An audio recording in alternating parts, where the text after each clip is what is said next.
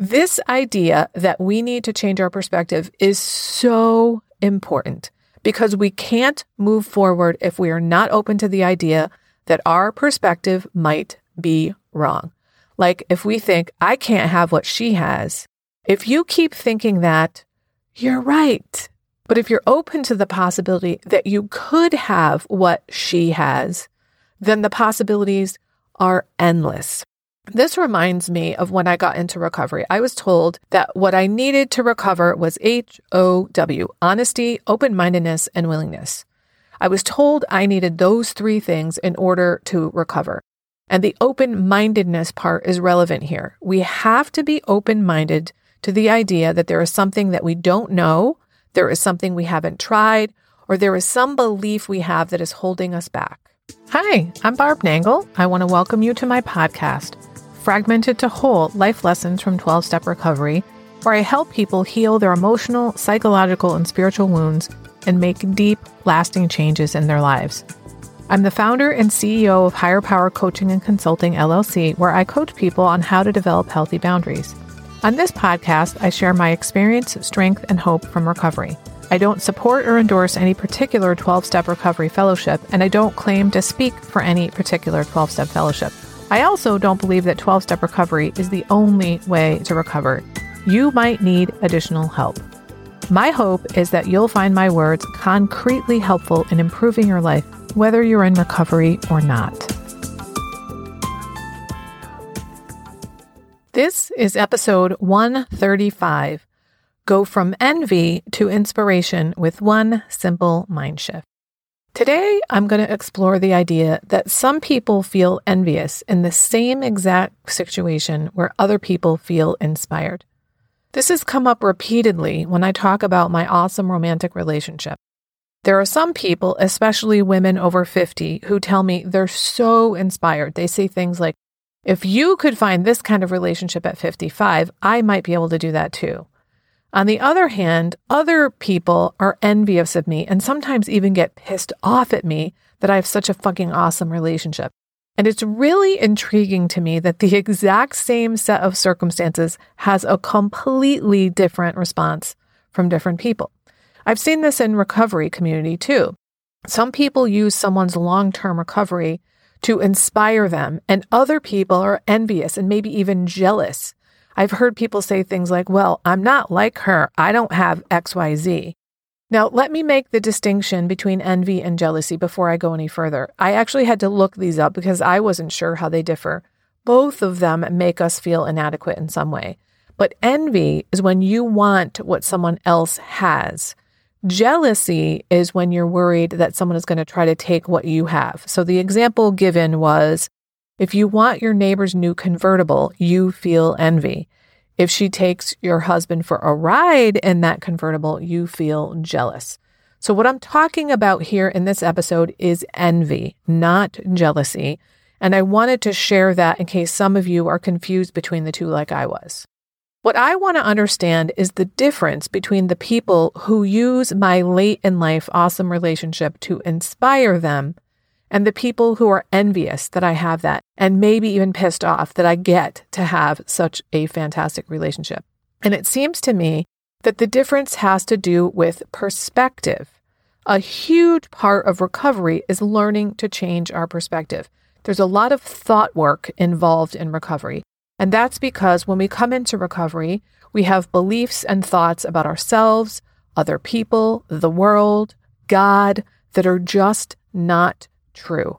And recovery helps us unearth those beliefs and challenge them and then change them when we realize they're either not true or they're just not serving us. And the way I see it, the idea that we should envy someone rather than be inspired by them is based on the notion that we can't have what they have. That is, we somehow believe that what's possible for that person we envy is just not possible for us.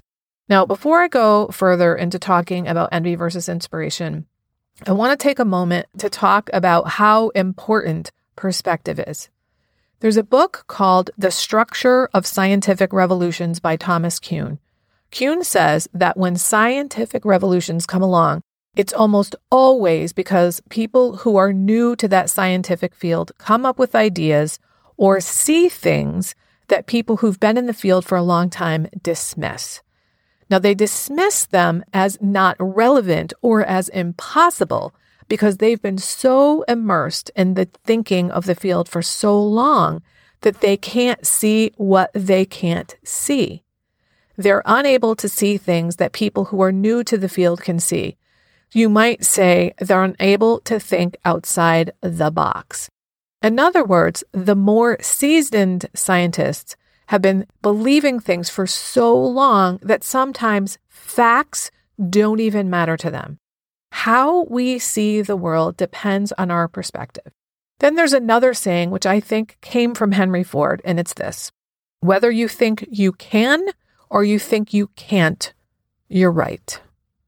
What that means is if you think you can't do something, you're right. Because if you think you can't do it, you're not even going to fucking try. Or if you do try, it's going to be a lame ass effort because you don't think you can do it. But if you think you can do something, then nobody can stop you. You will just keep trying different things until you accomplish what you set out to. This idea that we need to change our perspective is so important because we can't move forward if we are not open to the idea that our perspective might be wrong. Like if we think, I can't have what she has, if you keep thinking that, you're right. But if you're open to the possibility that you could have what she has, then the possibilities are endless. This reminds me of when I got into recovery. I was told that what I needed to recover was H O W honesty, open mindedness, and willingness. I was told I needed those three things in order to recover. And the open mindedness part is relevant here. We have to be open minded to the idea that there is something that we don't know, there is something we haven't tried, or there is some belief we have that is holding us back. All right, now I'm going to turn back to the topic of envy versus inspiration. I left off in saying that when we envy someone, the belief is that we think we can't have what they have. It's not possible for us, whether that has to do with recovery or finally finding a deep, meaningful relationship. This is a false belief. It's just not true that you can't have that. So let's take a look at my particular situation. If people have been listening to this podcast for any length of time, there's no fucking way that they don't get that I have a decades long string of dysfunctional relationships behind me. When I did my relationship inventory while doing the 12 steps, I counted 28 different relationships. Now, this includes relationships where I dated the person a few times, all the way to people that I lived with for years. Yet it wasn't until my 29th relationship at the age of 55 that I finally had a healthy, fulfilling relationship. And yet there are people who envy me as if they can't have what I have. If they've been listening to this podcast, their belief can't be that they can't have what I have based on some notion about me being super special and that I somehow magically knew how to have a healthy relationship. Because I've demonstrated very clearly that before recovery, I did not know how to have a healthy relationship for decades. It was the process of recovery, which is the process of changing deeply entrenched patterns of behavior that enabled me to be in a healthy relationship. In other words, change is possible. It's possible for me after 28 relationships and at the age of 55. So it's possible for you. But here's the thing recovery isn't the only way to change. There are all kinds of dating coaches out there, life coaches like me, a ton of books. As you know, though, I'm a huge fan of recovery because I read all the books. I did decades of therapy and all kinds of other stuff, and nothing helped me change my ways and learn how to set healthy boundaries until I got into recovery. One of the promises of recovery is that we will intuitively know how to handle situations which used to baffle us. And this has come true for me over and over and over. There are many times when something comes up in my relationship or elsewhere in my life where I just know how to handle it. Shit just comes out of me because I'm changed. I'm not the same person I was before recovery. I often just do or say things that seem like the right thing to do. And that's for several reasons. One is that I've learned to ask God for guidance. Another is that I've learned to practice these principles in all my affairs, as it says in step 12. In other words, I've learned to do the right thing, no matter how uncomfortable. I've also learned my part in things, which has allowed me to change those things. And I also know that if I do screw up, I can apologize, or if it's something egregious, make amends, which means I'm not afraid all the time. Now, let's take a look at the people who hear about my relationship and see it as an inspiration, especially if they're significantly younger than me, which means they have so much more of a window of time to be in relationships ahead of them. They may take the wisdom I'm sharing with them on my podcast, in my coaching, on social media, through workshops, webinars, writing, and public speaking I do, and they say, okay, I can do this. If I make these changes, I too might be able to have a healthy romantic relationship. It is possible for you, dear listener, yes, you, to go from having a string of dysfunctional romantic relationships to having a healthy, thriving, intimate relationship. Even if you're in a less than stellar relationship right now, that can change because it only takes one person to change a relationship. I was talking about that with a private client the other day because she was realizing how much things have changed in her relationship after only four weeks of coaching with me. As we were talking, I said, you know, everybody believes that. Everybody believes that it only takes one person to change a relationship. But the problem is, what most of us believe is that one person that needs to change is the other person. Here's the thing you can't change the other person. You can only change you. And if you do change the way you're interacting with your partner or your prospective partners, then the experience you have in relationship and in dating is going to change. I love the metaphor that Harriet Lerner uses in the book, The Dance of Anger. She says, We're always doing a dance with other people. And if we change the steps in the dance, the other person has to change their steps or they have to leave the dance. So if you change the way you're interacting with your current partner, then things will change in the relationship. Or if you're dating and you change the way you interact in your dating relationships, then the outcomes will change for you. It is possible for you, yes, you, to have a loving, thriving, intimate relationship, even if you've had a string of dysfunctional relationships. And it is possible for you to recover even if you've relapsed multiple times. That simple mind shift you need is simply this I can. If you don't believe me, send me an email and we'll talk.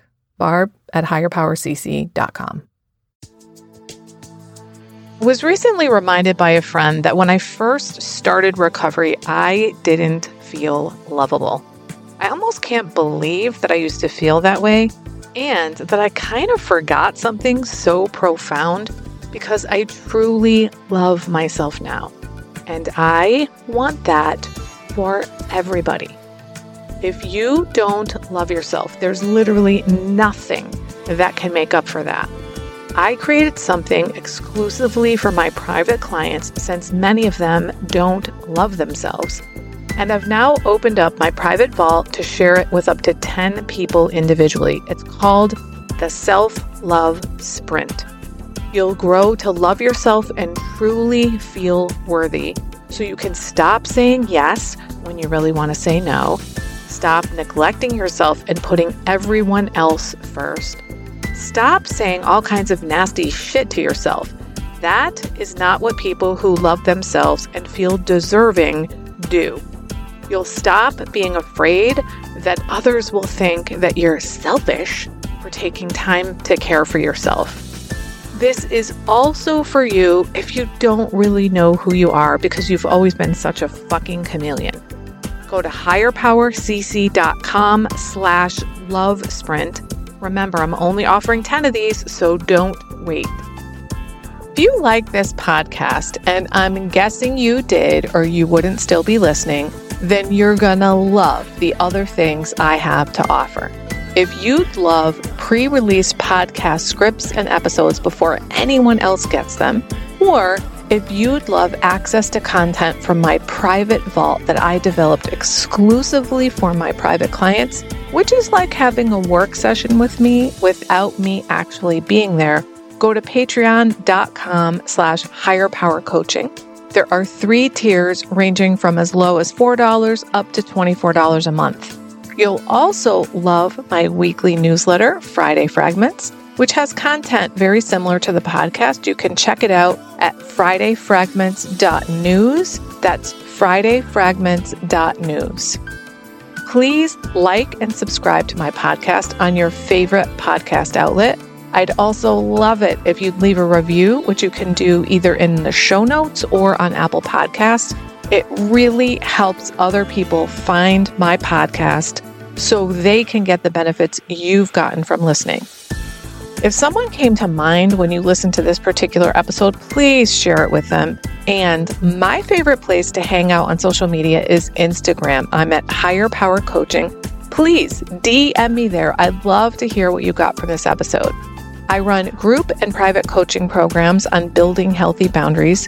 Whether you need help with boundaries in your personal, professional, or romantic life, I can help. Head on over to barbchat.net where you can hop onto my calendar for a free 30 minute Better Boundaries consultation. My ideal client is someone who is ripe for change. If that's you, I would love to work with you. My goal with all my work is to help you make lasting changes in your life, like I've made deep, lasting changes in my life. Remember, it's never too late to recover. No one is beyond hope and healing is possible. Thanks for listening.